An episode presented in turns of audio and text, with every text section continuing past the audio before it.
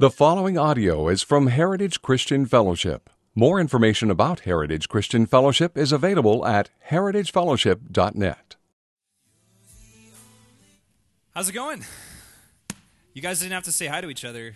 He didn't. He forgot to make you. So maybe turn to the person next to you. Say, "Hey, how's it going?" Yeah. Okay. Thank you. Nice job. Nice job. Well done. Cool. It's good to be with you guys tonight. It's always good to be in the house of the Lord. Um, always thankful for Wednesdays. Just need that time in the middle of the week, man. Start trudging through those work days. It's nice to have time to be with the body, to be with the family of God. Um, I was going to have us take a time of prayer uh, for Stephanie, but we, we did that already, so that's perfect. I did, however, want to just thank you guys um, for how much people have been praying and supporting the Stroms through this. Um, I'm assuming most of you guys already sort of know some of the updates on uh, on social media and things like that. But um, man, God has just been doing miracle after miracle uh, in this whole situation. Um, and, and even more than that, God has just been bringing this church and really His church at large together in a way that is absolutely supernatural. Just sitting in here uh, yesterday, we had a just sort of impromptu prayer meeting. We brought I mean, 70, 80 people, something like that, showed up, and this whole place was just filled with prayer for them. It was so cool to look around and see how God redeems uh, some of the darkest of times. Um, so praise God for that. I did want to, to just kind of make one announcement um, for those of you that are looking to help, and I know that everyone probably is looking to, to get involved somehow. Um, we, we set up a, a, a, meal program. What am I going to call it the wrong thing? Uh, to, to be able to set uh, uh, send some meals over to the, the Stroms. We already have what is it, 26 gals that 27 signups of people that have already signed up to bring them meals. So that's amazing. Um, what we could also use, though, and I'd throw out there to you guys, is Craig, if you guys don't know, is really the one leading the setup crews uh, as far as the chairs and all of the, the production that goes into a Sunday morning, which is um, a lot. And so, what we could really use also is some extra help, some extra hands on the setup crew just to help out Craig in this time uh, where he's probably not going to be as involved, obviously. So, um, if as many of you guys or even as you gals that maybe want to get involved and sign up uh, for the setup crew, there's going to be uh, a couple of deals you can fill out in the back with your information uh, at the, the info table back there. And so, um, if you feel it on your heart to jump in and help, that's how you can do it. Um, also, are we still doing meals? Are we still in, in Mary Melgren back there? You can go talk to her or at the info desk about getting signed up to bring a meal to the Stroms. And donations, yes, because there's going to be medical bills. Okay, check Strom name on there to Heritage Christian Fellowship, and that'll go to them. Um, so, capiche? All right, let's pray, guys. Lord, uh, God, there's nothing that I can say that will bring life to our hearts. There's nothing that I can bring, no word of knowledge, no uh, um, profound thought, Lord, that can truly change the human heart. God, only your eternal and powerful divine spirit can transform the heart. And so tonight, God, it's not about my words, it's not about my thoughts. God, it's about holding high your word. And it's about us tonight, God, submitting ourselves under your word. We thank you so much for the Old Testament and what a joy it's been, God, to see your character shine through the pages of these stories. And we just pray tonight, God, that once again you would reveal yourself through the scriptures as we study them faithfully together. And we pray this in Jesus' name. Amen. All right, all right. Book of Esther. Everybody got it open? Uh, while you're getting there, uh, we're doing an Old Testament survey, Old Testament overview type of a study for those of you that maybe are just joining us. Uh, really, what that just looks like, what that means is that we're taking the Old Testament on at a pretty rapid pace. We're taking uh, literally one book a night uh, which is a lot depending on the size of the book. Um, but we've been doing that for, for a few months now. We're all the way up to the book of Esther. And the reason we're doing that, just to get you guys up to speed again, uh, the reason we're doing that is because a lot of times when we teach the Bible, we tend to go more in depth, take it a verse by verse, and that's a, a very important way to teach and study. But it's also very important to get up out of the weeds from time to time and to see God's really grand narrative that He, he weaves all throughout uh, the Bible. Now, the Old Testament, if you guys know, if you've ever tried to read the Old Testament, it's hard to get through some of the stuff in the Old Testament. Uh, sometimes it seems a little confusing. Uh, sometimes it doesn't seem like it jives with the New Testament. And really, that's just because of a lack of understanding. Uh, we've all felt that before. And so, what we're trying to do through this series is equip you guys as Christians to be able to read the Old Testament for yourself, to be able to see the power uh, in the entirety of the scriptures, not just in the New Testament, and really to see how God worked and interacted with his people in Israel. So, Esther is an amazing book. This is one of the funner books to teach because it's shorter. Uh, I mean, when we did Exodus, it was like, what, 40 something chapters. Uh, Genesis was like 50 chapters. This is 10 chapters, so it's doable. We can get through it. Um, and I'll say this right away. The cool thing about the book of Esther is it's just, a, it's really a brilliant story. Uh, it's, it's history, it's a true event, but it is written in such a way that's really exciting. And my goal tonight isn't so much to, to preach a sermon as much as it is really just to let this book speak for itself. So we're really going to be just looking tonight at the narrative of Esther, and then at the end, I'm just going to make a few comments, try to answer a few questions uh, about this book. But I want Esther to jump off the pages, hopefully, to you guys in a way that you see the power of what God did in this story. Now, Esther is a unique book for a couple of reasons. Did everybody get a handout, by the way? Uh, today we have a salmon colored handout. Uh, if I called it pink, I'd probably be wrong. Is it salmon? Did I get it? Yes. Five points. Okay. Uh, me and Mary have this thing going where she prints it on a color and then I guess what it is. It's fantastic. Um, anyways, uh, so this is a handout for you guys to sort of follow along. I just put some questions there that you can fill out as you go. Uh, pass them forward if, if, if you get good grades and you get free money at the end. I'm just kidding. Uh, no, don't give it to me. I don't want them. This is just for you to take notes, just for, for you to kind of hopefully be helpful following along.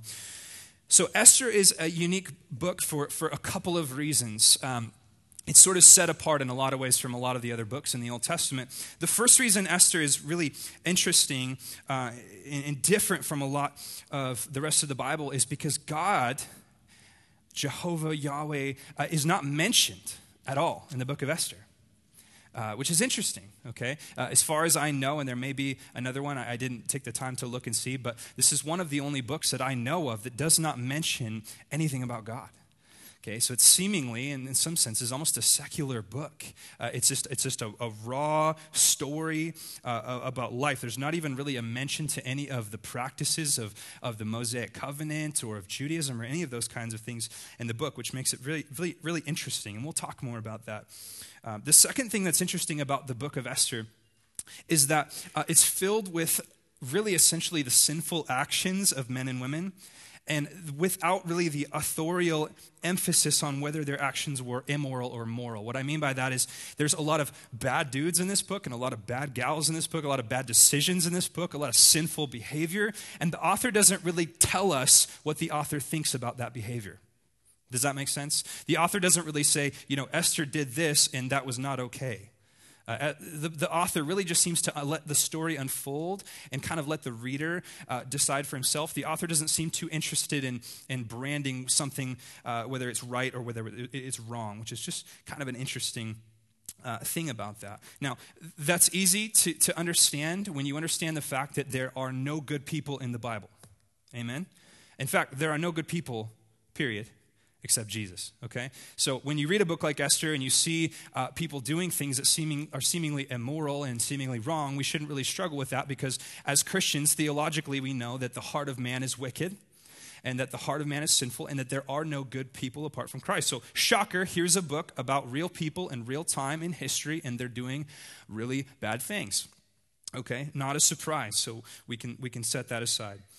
Now, what is the theme of Esther? Before we get into the narrative, I just want to talk a bit about kind of what the book is, uh, what the book is for. Uh, the first thing we always need to ask is not so much what is uh, the book to me, or what does the book uh, mean to me, but really what was the author intending the book to be? What was the author writing the book for? Okay, we have to ask that question. And really, the answer to that question in the book of Esther is that the author was writing the book of Esther to remind the Jews what the Feast of Purim, you can write that down, Purim, P U R I M, was all about. It was to draw the Jews' attention back to the event that caused them to have this celebration two days out of every year called Purim. The other reason that Esther was written, uh, the, the other, uh, I think, theme of the book is God's sovereignty. Okay, God's sovereignty. Uh, and that's a, that's a big word that we throw around a lot. It's a big word that causes a lot of, of arguments and a lot of infighting, even within Christianity. But this book is a testament to God's sovereignty. And you may say, well, how can it be a testament to God's sovereignty if it doesn't even mention God? Okay, well, we'll see.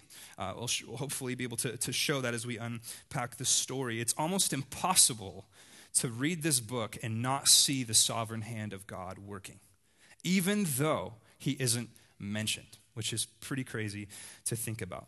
So, you guys ready to get into it? Let's do it. Uh, chapter 1, if you guys got your Bibles, uh, I'm not going to put the text up because I really want you guys to bring your Bibles. And if I put the text up, you won't bring your Bibles. So uh, here we go. Esther chapter 1. If you need a Bible, there's some over there on the back. Um, but uh, hopefully we can get into this um, together as a, as a church. So here we go. Esther chapter 1.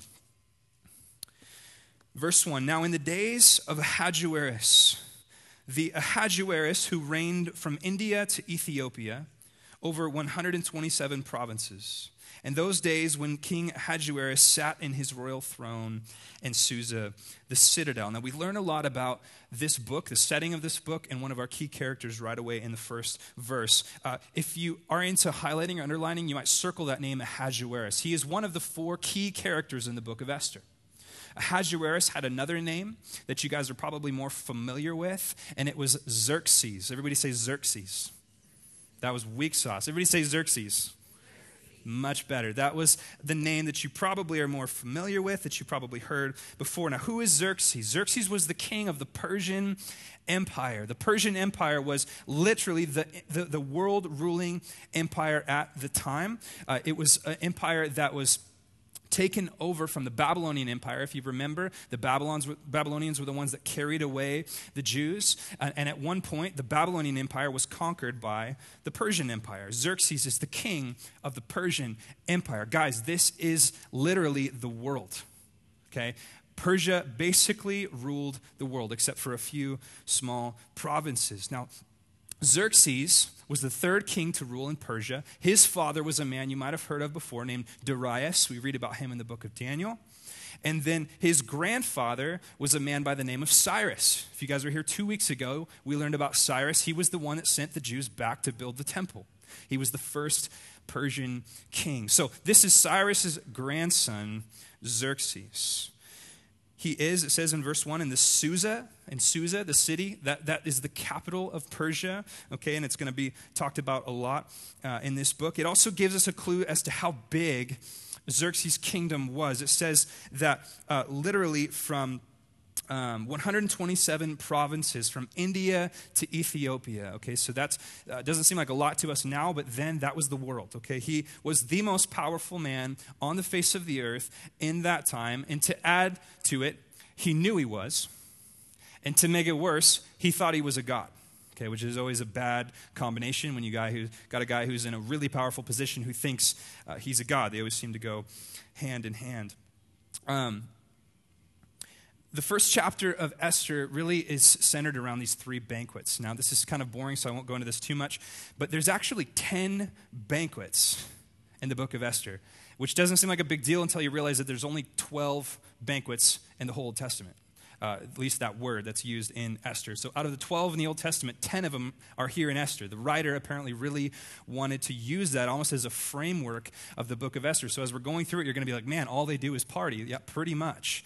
Okay, it's party after party after party, banquet after banquet. And the first chapter starts and opens up with this giant banquet in which Xerxes, right, our king, uh, the king of Persia, in which Xerxes invites the entire uh, uh, entirety of, of his kingdom's rulers. Okay, so all of his um, all of his uh, leaders, uh, his his servants, the people that are in charge of his kingdom. He he invites them to a summit or, or, a gathering basically, where they essentially get drunk and party for about 180 days, like you do in Persia. You know, uh, that's just what they do. So for 180 days, uh, Xerxes has got his, his rulers, his leaders, his governors there, and, and they're partying, but they're not just there to party. History actually shows us they were there for another reason.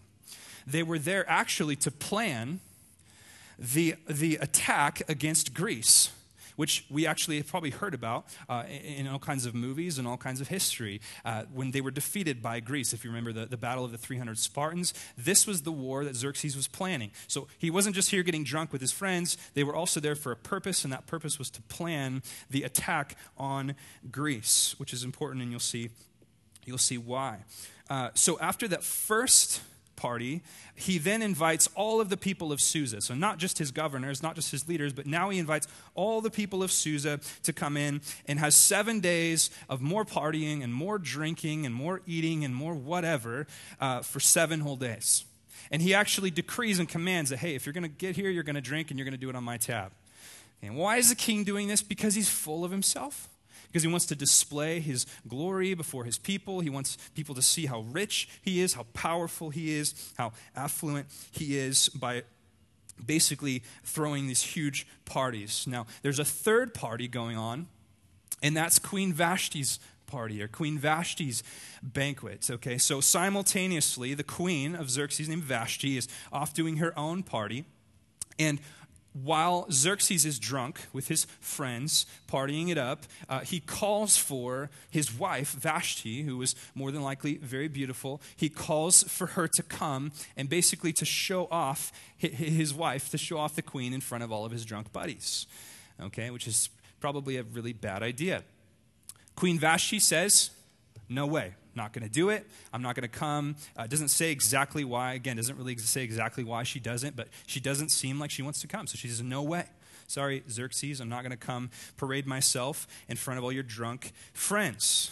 So Xerxes is furious, irritated, upset, instantly seeks counsel. And the other men, of course, are like, Well, you know, if your wife is giving you lip, then our wives are going to give us lip because if your wife can get away, you're the king. If she can get away with it, then man, what are our wives going to do? So you better make a you better make an example out of this Xerxes, and so he does that. And his fury and his rage, he basically demotes her, uh, divorces her, whatever you want to call it, puts her away, strips away her power, and gets rid of Vashti. And that, that really is the end of her character in the narrative in chapter 1. So, chapter 2, some things happen okay? Uh, if, if you want to make a note, between chapter 1 and chapter 2, there's actually about four years of history.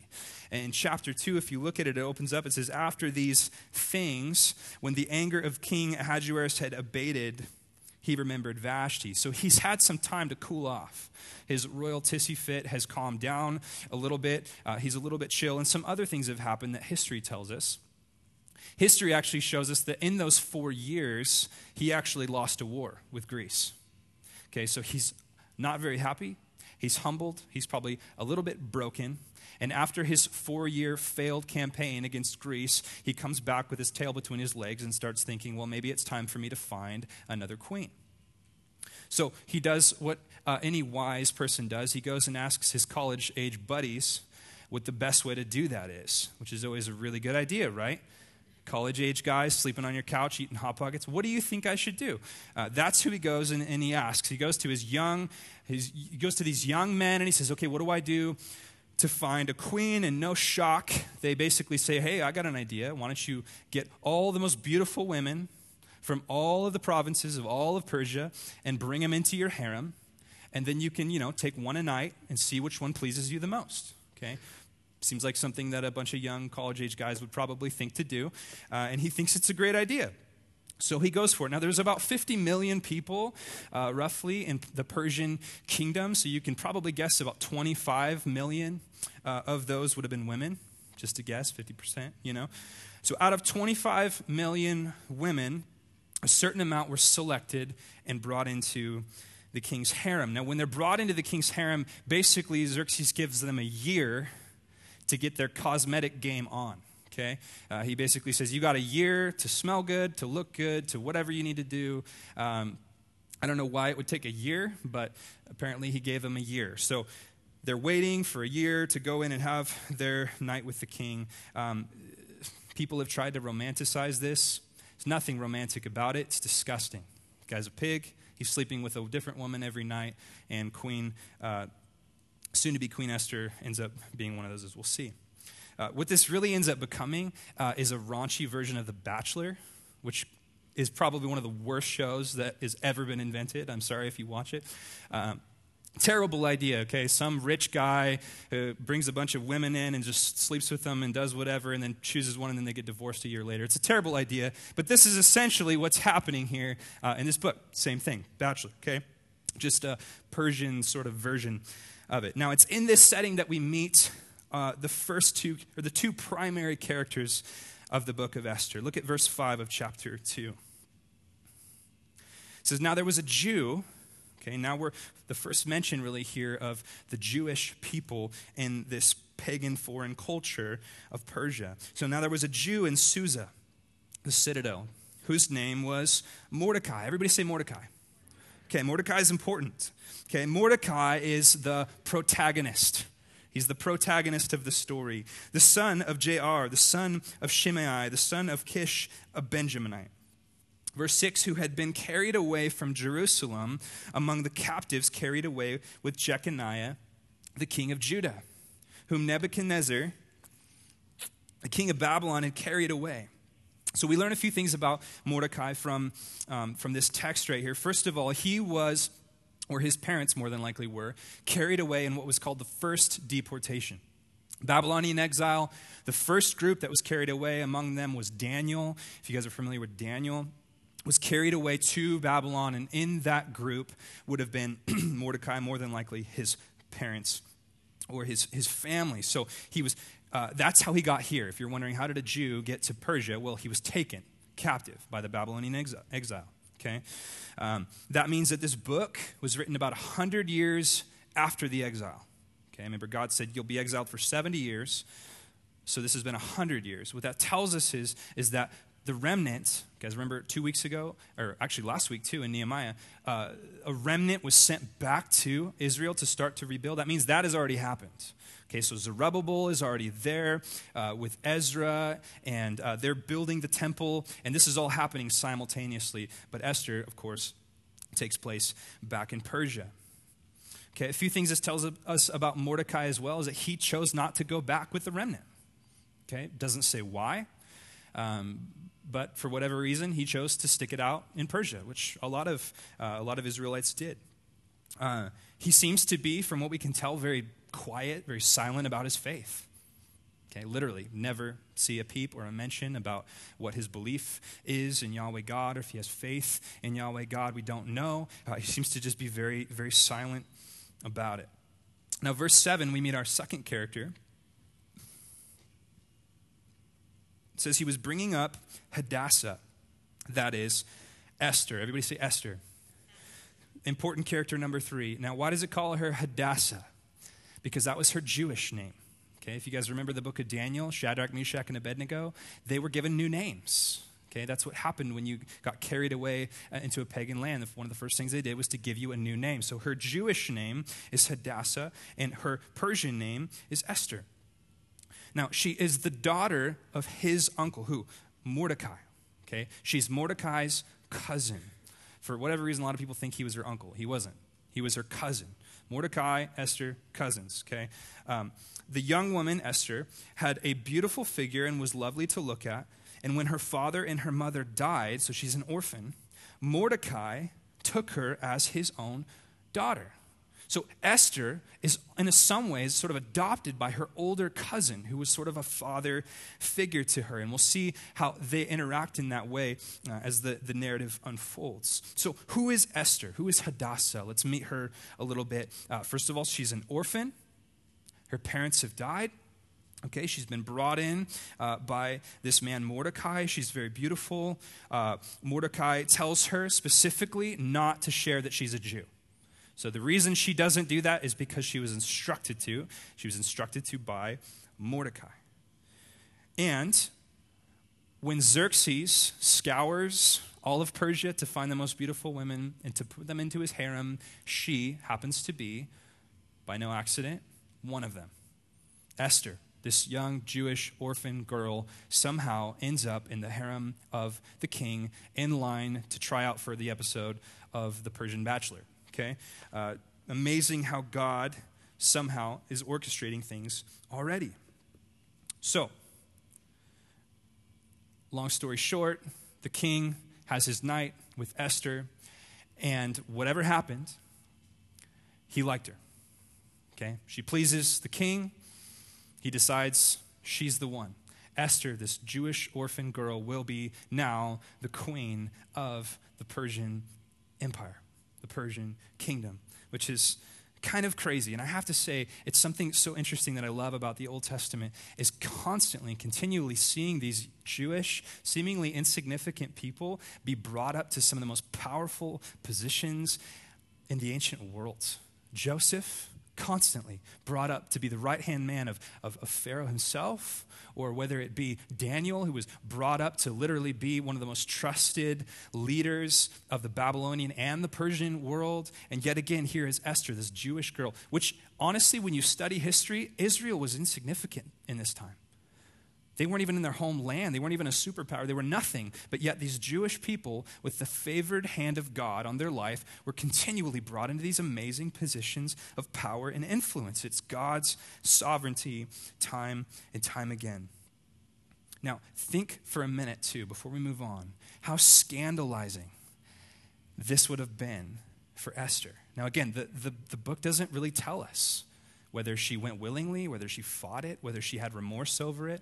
But this is a Jewish girl, a Jewish virgin who is marrying, sleeping with first, and then marrying a pagan, Gentile, uncircumcised man.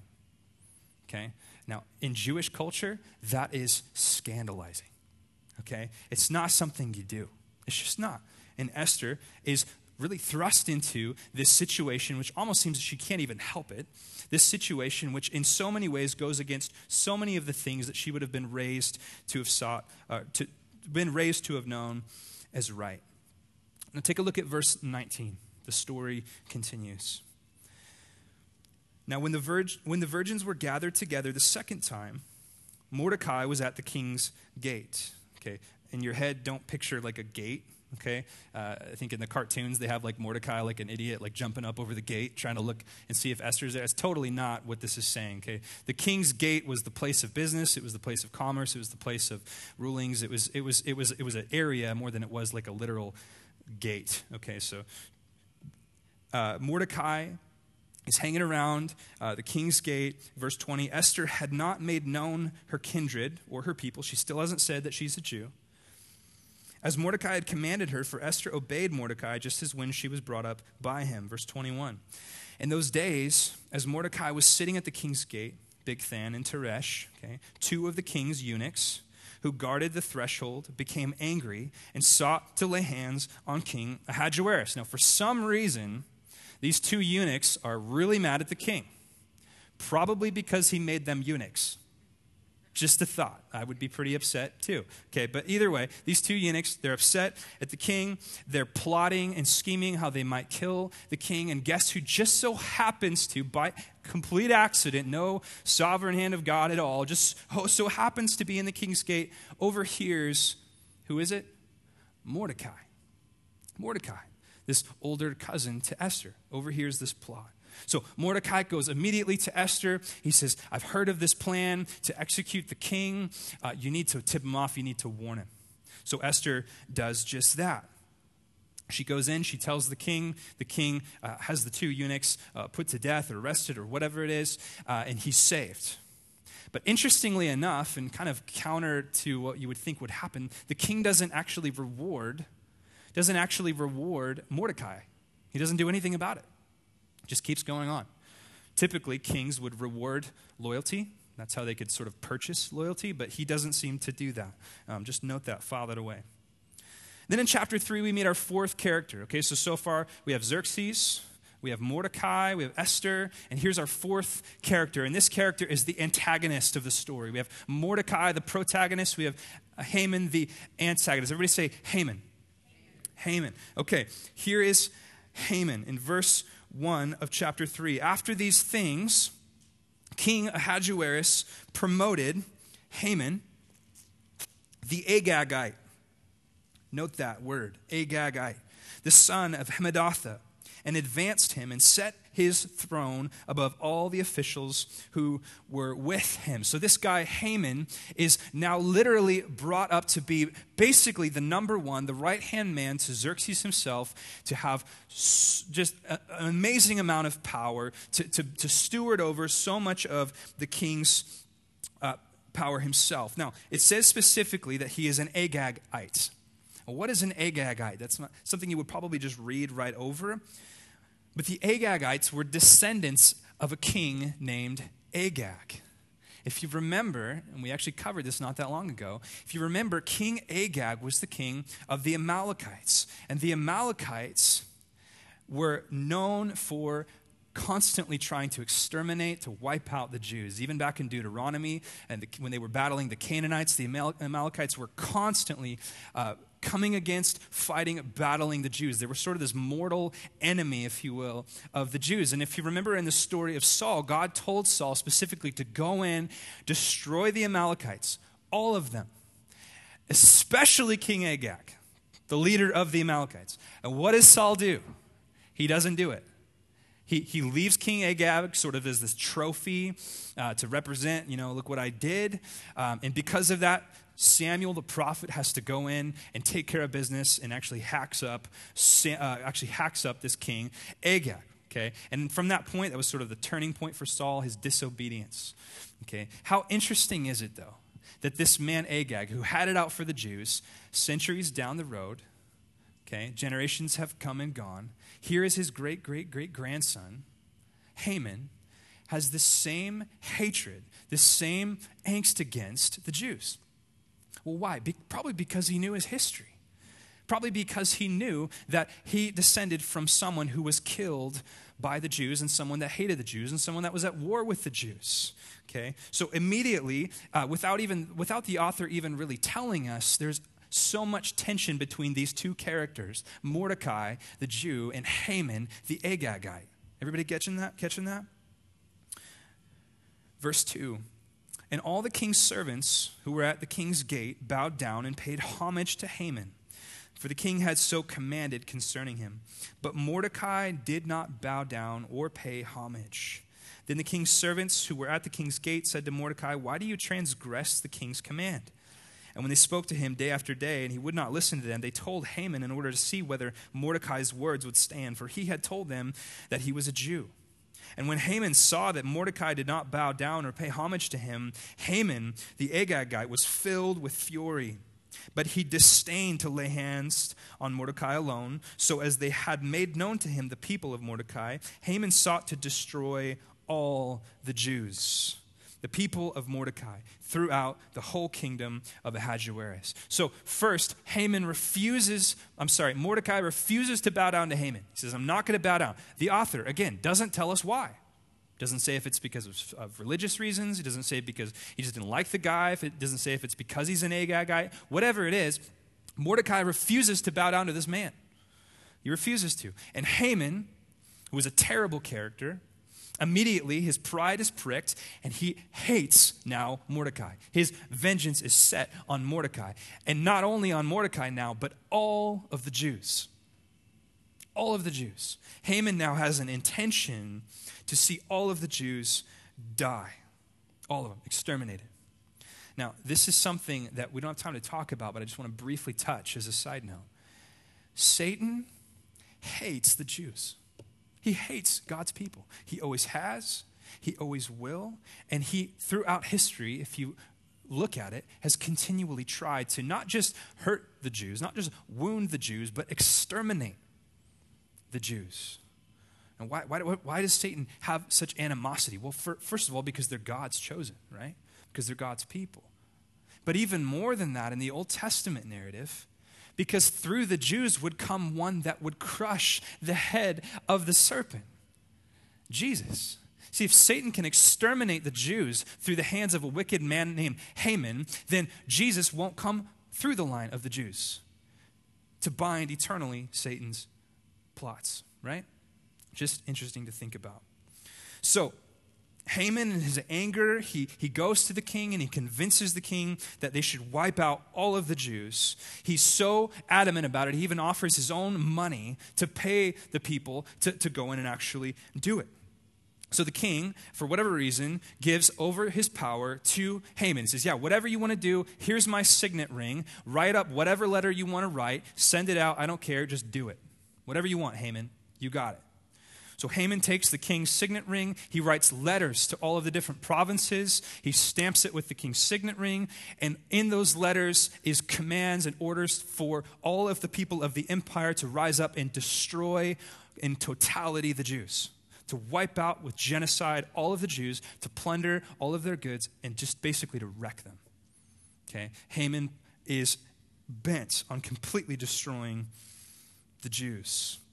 To do this, and this is, this is worth noting, to decide when he's going to do this, he casts lots to see what day would be the best day to destroy the Jews. And those dice or those lots or whatever they were that they cast in order to determine that day are called Pur.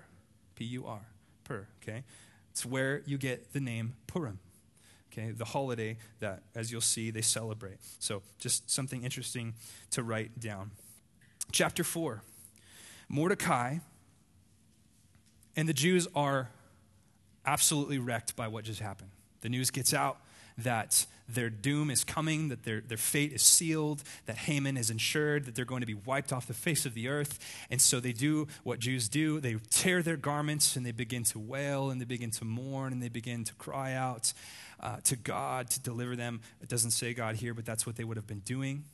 Okay? Uh, they're, they're absolutely broken that all of their people are going to be wiped out. Now, Esther, back to Esther she's sitting in the palace, okay? Not really understanding what's going on, not really knowing why Mordecai is mourning. So she sends him a new pair of clothes, just trying to help him out, sends him a new pair of clothes, and she sends one of her servants to try to figure out why are you mourning? Why are you so upset? What's going on here? And Mordecai sends word back to her telling her what's going on. When he does that, though, he also asks her to do something. He says, Esther, Esther, maybe you were placed in the, the, the presence of the king for such a time as this. Maybe this is why you were born, Esther. Maybe this is why you were created. Maybe this is why you were chosen. Maybe why, this is why all this craziness happened, where you were selected to go into this, this place and, and, and, and to, to be selected as the queen. Perhaps it was this for this moment. And he tells Esther, you have to act, you have to do something, you have to help. Okay? Esther sends word back and she basically says, I can't. Because if I go into the presence of the king without him actually requesting me to, he could kill me. So her life is literally in, in jeopardy here. Mordecai sends word back to Esther and he says, You think you're going to be safe within the walls of the gate? You think that, you think that just because you're, you're, you're the, queen, the king's wife, that this won't affect you? Uh, and he basically calls her out. He says, this, this is why you were born. This is why you exist, Esther. Maybe it was just for this moment where you can save your people, where you can step in and advocate for your people. Now, Esther is having this internal conflict that you can kind of see here in the narrative this internal conflict between who she is truly, okay, this, this, this Jew, this girl that actually belongs to the people of God, uh, and, and on the other hand, this Persian queen. So, who is she? Who is she going to be? And in this moment, she's wrestling with that. Who am I? What path am I going to choose? Mordecai's pep talk does the trick. In verse 15 of, verse, of chapter 4, it says, Esther told them to reply to Mordecai, Go, gather all the Jews to be found in Susa, hold a fast for my behalf. And do not eat or drink for three days, night or day. And my young women will also fast as you do. Then I will go to the king, though it is against the law. And famously says here, If I perish, I perish. So, Esther. owns who she is. She says, You know what? Let's fast, implied, let's pray. I'm going to go before the king. It doesn't matter what happens to me. If I die, I die. If I perish, I perish. It doesn't matter. I have to save my people. She's growing up, she's taking ownership of her people. She's standing up and being the advocate uh, that they need in, that, in this moment. So, chapter 5, Esther dresses herself up as best as she can in her best robes. She goes before the king, expecting possibly that she could lose her life in this moment. She goes before the king and she finds favor in his sight. He sees the queen, even though he hasn't seen her in months. his heart is still for her. And he says, Esther, whatever it is that you want, even up to half of my kingdom, take it. And kings always say that in the Bible, like up to up to half of my kingdom. That's kind of like a Jimmy Stewart, like you want the moon, I'll lasso the moon and bring it down for you. It's kind of this like whatever you want, babe. Up to half of my kingdom, it's yours. You know, you want Ferrari, you can have ten Ferraris, whatever it is. He basically offers her anything she wants. Okay, once again, God's sovereignty here, right? God is softening the heart of the king so that she can bring her request. So, what does she do? She says, Hey, let's have a banquet, because that's what you do in the book of Esther. Let's have a party, let's sit down, let's eat, let's drink, whatever. So, she invites specifically the king, Xerxes, and the Agagite, Haman, to this party. Okay, this kind of private event at this party, basically. Now, as uh, she does that, Haman, the Agagite is feeling pretty good about himself. Man, Queen Esther I must be pretty special. Queen Esther invites me to this, this party, and, and, and, and, I'm the only one. It's like exclusive backstage pass, okay? So he's feeling pretty good about himself. But as he's walking home from this banquet, this party with the king uh, and with Esther, he sees Mordecai. And, and it's instantly the lead in his balloon. He instantly remembers how much he hates this man and how much he wants him dead and how much he wants the Jews dead. So he goes home and he starts venting to his wife. Uh, what do I do? This man, his very existence is an insult to my life, whatever, you know. And she's, she's like a good wife. She says, hey, you know, hang him. Uh, you know, bad wife. I'm just, that was a joke. I'm seeing if you guys are awake because I know this is a lot. Um, so yeah, she's like, just hang him, you know, just, just put him to death, build some gallows. We'll hang him tomorrow. Let's do it. So Haman's like, great idea. Builds the gallows. Mordecai's going to die tomorrow. Uh, and here's where the story starts to really get interesting, starts to really get ironic. Okay, the next day, the, the big banquet that Esther invites them to happens. Okay, um, and at this banquet, this is where Esther comes out as a Jew and she says, Hey, I am of these people, these are my people.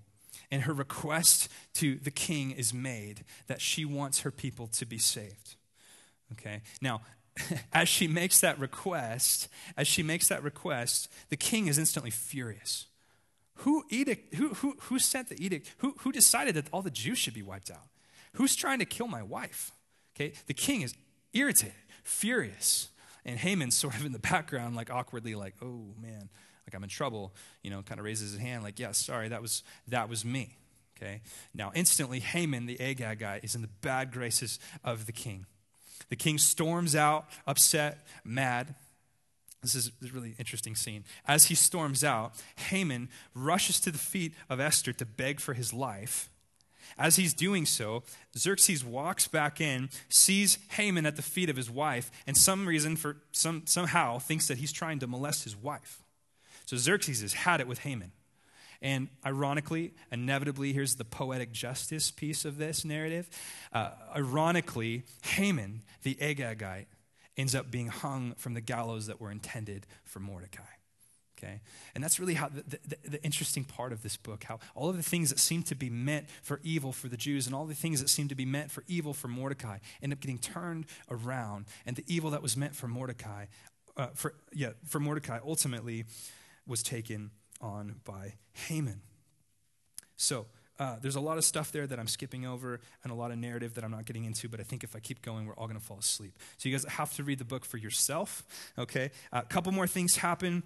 Um, chapter 8, uh, even though Okay, even though Mordecai now is, is in the graces of the king and he gives him Haman's position, and even though Haman is put to death and his sons are put to death, even though all of that happened, the king says, I can't reverse what has been done in terms of the destruction of the Jews. He can't. The edict had already been sent out, the letters had already been put out, so he can't do anything about it.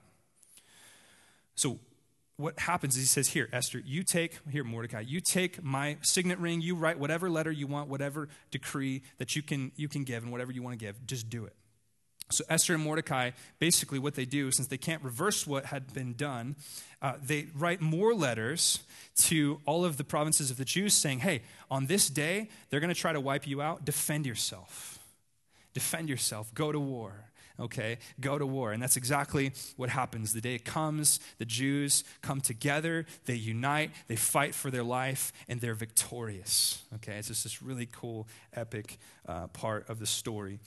In chapter 10, we get this interesting epilogue about how uh, Mordecai really became this, this amazing and powerful man and how he was given all of the things that Haman had.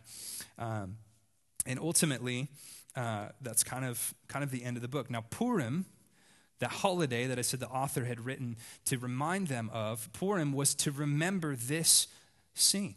It was to remember this moment when God saved through his sovereignty the Jews. Okay, and that's Purim, taken from that word pur. So, now that's the book. That's the narrative. Go home, read it, because I skipped a bunch of stuff. But all I want to do now is I just want to ask a few questions. We've just got a few more minutes here. I want to ask a few questions that try to get to the heart of what do we do with this narrative? What do we do uh, with this book? First thing I want to ask is how does, how does Esther, okay, the book that we just studied, how does Esther fit in to the entirety of the redemptive narrative of Scripture. In other words, how does this book about Esther and Mordecai and Haman and all of these things, how does this book matter to the whole narrative? The whole narrative of Scripture. Well, firstly, it shows God continuing, God's continuing faithfulness to his promises. Why does it matter what happened in Persia? Well, what matters is, is that God is keeping his promise to preserve his people. See, God made a promise in Genesis 3, didn't he? That he would crush the head of the snake. Well, how would he do that? Through Messiah. Messiah can't come through a people that don't exist. God made a covenant, He made a promise with Abraham, didn't He? That Abraham's seed would be like the stars of the sky. Well, God can't fulfill that promise if, if genocide happens and the Jews are removed. God is fulfilling his promise. And Esther is showing us and illustrating us, just like the whole Bible does, that God is faithful, that God is sovereign, and that God is moving along his redemptive narrative all through Scripture. Esther is another reminder of that. But the other reason, okay, the other reason that I see uh, Esther as important to the full narrative of Scripture is that it also shows that God's narrative of redemption is not limited to Israel. Okay? What I mean by that is, is how interesting that this book takes place outside of Israel. Okay, the majority of the Bible takes place inside of Israel, in the nation. But yet, here's this book out in the Persian Empire. What that means is, what that tells us is that God is working everywhere not just in the church, not just in Medford, not just in America, not just in Israel. God is working all throughout the world and always has worked all throughout the world. That has not changed. Not only through all the world, but through all people. God has worked through all kinds and all sorts of people. This story is filled with kind of sketchy, uh, weird drunkenness and, and, and sex and just a lot of things that you read and you think, how is this spiritual? How does this have anything to do with God? How, how is this redeemable? But what the book shows is that God's sovereignty is not limited to quote unquote spiritual things. God is sovereign over the real things, the raw things, the things that happen, uh, the things that are even disobedience. God is capable and, and, and able to use and turn for his sovereign plan. It was pointed out to me interestingly the other day that in Matthew, when you look at the lineage of Christ, every woman in that lineage specifically was in some way tied to some kind of a sexual scandal. Okay, literally, Rahab, Ruth, Bathsheba, even Mary, was accused. Okay, she wasn't, but she was accused of getting pregnant out of wedlock. And what that shows is, is that God's sovereign hand is not only working in the quote unquote spiritual parts of life, but God's sovereign hand is working in the raw aspects of life. Through the failures, through the screw ups, through the hurt, through the pain, through the struggle. Okay, in this scene where, where this young Jewish woman is forced to be brought into a harem to sleep with a, a terrible pagan man, how is that possibly redeemable? But yet, here is God using that story to fit into his redemptive plan for Israel and for you and I. God's hand uses all things, all brokenness, all terrible things in the world together for his purposes, and that's good news. My second question I want to answer is why is God not mentioned in this book? Okay? Something you have to wrestle with if you're going to read the book of Esther. Why is it that God is not mentioned in this book? And I think it's for two reasons. Okay? Reason number one, I think it's intentional. I think the author purposely left the name of God out of this book so that the reader, you and I, would be forced to lean in, would be forced to look and to see just how much God did behind the scenes, to show us that God is working even when you don't see Him. That God is working even if He isn't manifesting Himself in a way that you would expect. I don't see how God's in this, this story. I don't see how God's in this scene in my life, this, this season in my life. Well, guess what? He's there. Okay, he's there. He's obviously there in Esther. And even though the, the author um, chooses, I think, purposely not to include him, he's still there. Had the author laid it out perfectly for you, you may not have been as likely to look for it. You know, it's funny, I've read like 20 intros to this book to just try to get a grasp on it, and every single one of them said, This book's about the sovereignty of God. This book's about the sovereignty of God. And I'm like, How funny is that? That a book that doesn't mention God everyone agrees is about the sovereignty of God. Would we have come to that conclusion if the author had laid it out perfectly for us? The author, I think, intended for us to see the sovereignty of God in the raw things of life. Now, one last question, and then we'll finish up. If Esther is a testament to God's sovereignty, Okay, that God is in control over all things. If that's what Esther stands for, then what role does Mordecai and Esther, our two key stars here, what role did they play? Did they play a role at all? Uh, in other words, another way to say it is how do we balance God's overarching sovereignty with our own responsibility to act? Okay, so here's a story where uh, ultimately Esther is sort of not really making up the script, but she's just kind of a character in it. She's not really choosing to be brought, as far as we can tell, into this, uh, into this harem. She's not really asking to become the queen, but yet it keeps happening. Uh, these things all just seemingly get moved into place. Mordecai just so happens to overhear this plot uh, against Xerxes. Uh, it just, I didn't bring it up, but it just so happens that Xerxes uh, has the records read to him, and in those records, he's reminded of Mordecai's uh, good work that he did to save the king. All of these crazy events, okay? So, how do you balance that with the fact that at some point Esther had to make a decision? At some point, Esther had to say, I have to act. Okay, now to answer that question, I want you to go back and I want you to look at chapter 4, verse 12. And what chapter 4, verse 12 is, is this is the specific conversation and the heat of the moment between Mordecai and Esther when he is telling her, Esther, you have to act. We need you to save our people. This is the conversation that happens. They told Mordecai what Esther had said. And Mordecai told them to reply to Esther. Quote, Do you think to yourself that in the king's palace you will escape any more than all the Jews? In other words, you can't hide from this, Esther. And then he goes on, he says, For if you keep silent at this time, relief and deliverance will rise for the Jews from another place. Now that's interesting. Why would Mordecai, in this moment where he really needs Esther to act, say, But you know what, Esther, if you don't do it, someone else will do it. If you don't act, someone else will be raised up. He's almost like letting her off the hook. But then in the next verse, he immediately says, But you and your father's house will perish. And who knows?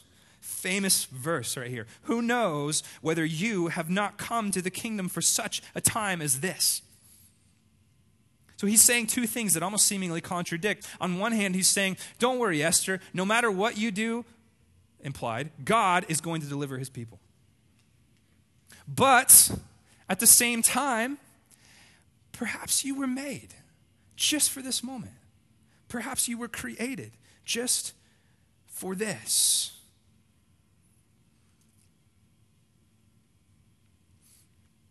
Before we can understand how necessary we are to God's work, we have to understand how unnecessary we are to God's work. Okay? Before you can understand how necessary you are, Christian, saint, to the working hand of God, you have to understand that God will do what He's going to do, even if you walk away like a coward and don't do anything. Even if you turn your back on God's plan, He will still do what He's going to do because He's sovereign. God is bigger than our mistakes, and God's sovereign plan is not limited to our mistakes. But at the same time, God gives us the privilege of, like Esther, standing in a moment of time and realizing that everything leading up to this could be for this moment. Now, I don't think it looks like one big moment in life. I don't think it looks like, oh man, I hope I don't miss my Esther moment, like you only get one. I think it looks like thousands of moments. Thousands of Esther moments where you're standing in a moment and God says, hey, you know, you don't have to obey me. I can, I can, I can figure it out without you. But I've created you for this moment. And I've created you for this moment in time to walk in the good works that I have put before you. Let's put it up on the screen, Liam, Ephesians 2:10. For we are his workmanship, created in Christ Jesus for good works, which God prepared beforehand that we should walk in them. What Paul is saying here is exactly what Mordecai is saying to Esther. Perhaps God foreordained this whole situation so that Esther, you could have a moment to be the hand of God for redemption. Perhaps God's sovereignty has put you in the house that you're in, with the family that you're in, with the spouse that you have, with the health that you have, with the job that you have, and the money that you have, so that you could be His workmanship. So that you could be His expression of grace in that moment so that you could be literally his hand of redemption. Perhaps God's sovereignty has put you right where you're at for right where you're at for a reason. Your abilities, your influence, your resources, your understandings of the gospel, God strategically placed those in your life. I don't care who you are, what you can do, what you can't do. God has fearfully and wonderfully constructed you and made you for such a moment as this for such a moment as when you walk out the door and get in your car, for such a moment as when you go home, for such a moment tomorrow when you wake up and go to work. What are you talking about, Sam? I'm talking about stepping into the reality that yes, God is sovereign, but God has chosen to give you opportunities to be his hands. That God has chosen to give you opportunity to be the expression of God's grace. Don't waste that. Everything that was terrible up to that point for Esther was redeemed in a moment. And what happened in that moment? She chose to obey. Everything that seemed horrible up to that moment, Haman and all of these terrible things were redeemed in that moment when she said, Okay, God, I give. I was made for this moment. I was made for this thing, and I'm going to trust you. This is what Jesus was wrestling with in the Garden of Gethsemane when he was sweating drops of blood. And he said, God, I know that I'm made for this moment. I know that my body was given, physically, the incarnation was given so it could be broken. I know that my hands were given so they could be pierced. I know that my feet were created to be pierced with nails, and my back was created to be ripped apart by a whip. And I, I know that my head was created to have the crown of thorns be pressed into it. And I know that my being was made to absorb the wrath of God. But Jesus said, Is there any other way? To which he knew the response of God the Father would say, No, Christ, Jesus, you were made for this moment. Jesus was sent for that moment. And he submitted to the Father and walked in what he was designed to do.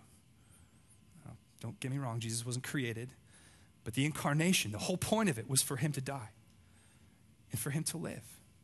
And because Jesus was faithful to his moment, and because Esther was faithful to her moment, you and I are saved eternally. Again, it's not some big epic thing. Okay? I hope I don't miss my moment Guys, it's thousands of moments. Every day you are going to wake up and you are going to choose will I walk in what God has put forth for me to walk in today? Or will I walk in disobedience and be useless? This doesn't look like what our Western culture wants it to look like fulfilling our epic, fun, romantic Lord of the Rings life. Okay? What it probably looks like is being wrung out for the gospel. What it probably looks at, like is being, as Jesus said, taking up your cross. Or as Dietrich Bonhoeffer said, when Christ calls a man, he bids him come and die. That may be what your moment looks like. It may be a moment like Jesus's that terrified him to death. It may be a moment like Esther's where she was literally afraid for her life. The moments aren't easy, but they were put there by God, and they were put there for a reason. Paul said, I will not waste my life. I will finish my course and finish it well. I will display the gospel of the grace of God in all I do. I will run my race to the end. Paul saw his life as a means to be poured out. He saw his life not as a savings account, but as an investment.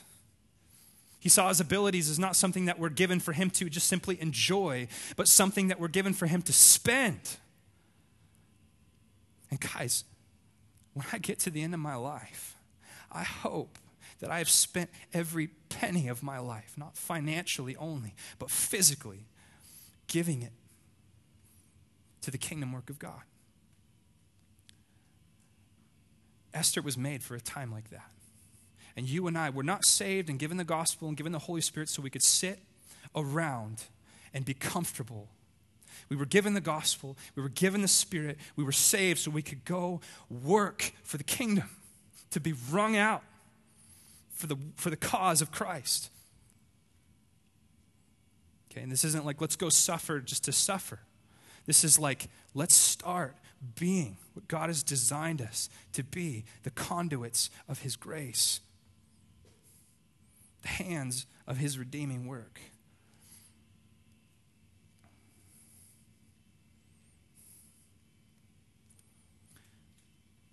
So, Sunday, you know, this thing happens with Stephanie, and it just was crazy. It just was this crazy event on Sunday. But yesterday, we are having a prayer meeting in here, and I'm over there at the table, and me and some of the other pastors, and we're praying in groups. And Craig came, which was awesome, and he's in our group, and we're praying over Craig, and and I'm just praying, and as I'm praying, I'm looking around the room, and I'm thinking, God, thank you that you made Craig the way that you made him. You made him for such a time as this. See, God created Craig the way God created Craig so that he could use Craig in this moment. God, God created everything and is redeeming and restoring everything for such a moment as this. And I was just so thankful in that moment that God is in control and that God is using everything. God is using what happened on Sunday in mighty ways. God is redeeming the frailty of Stephanie's heart and the frailty of her body. He is redeeming it for his purposes. I don't think she'd have it any other way. Our bodies were made to be spent, spent on the glory of God. Our hearts were, meant, our hearts were meant to be broken and poured out by loving God's people, for doing kingdom work. That's what we were designed for. Our bodies weren't made to be saved, they were made to be spent. And there's life in that. Amen? Would you guys stand? God, thank you for your sovereignty. Thank you for how clearly we can see you working even the terrible things in life together for something better. God, thank you that each of us have been fearfully and wonderfully made, and that each of us are given so many moments that were set before us by you and your sovereignty that we simply have to embrace and walk in. And we pray that we wouldn't miss out on what you've called us to do in this life, thinking about ourselves. I pray that we would take up our cross. And like you, Jesus, we would look to suffer and suffer well for the kingdom. Lord, that we would run our race well and God, that we would hear at the end of our life, truly good and faithful servants, that you knew us, God, help us, Lord. We need help in our weakness. We just thank you that you're in control, Father. We thank you for who you are tonight. We thank you for the book of Esther. I pray it would always be a reminder to us of your sovereignty, God. In Jesus' name, amen. All right. God bless you guys. We'll see you Sunday.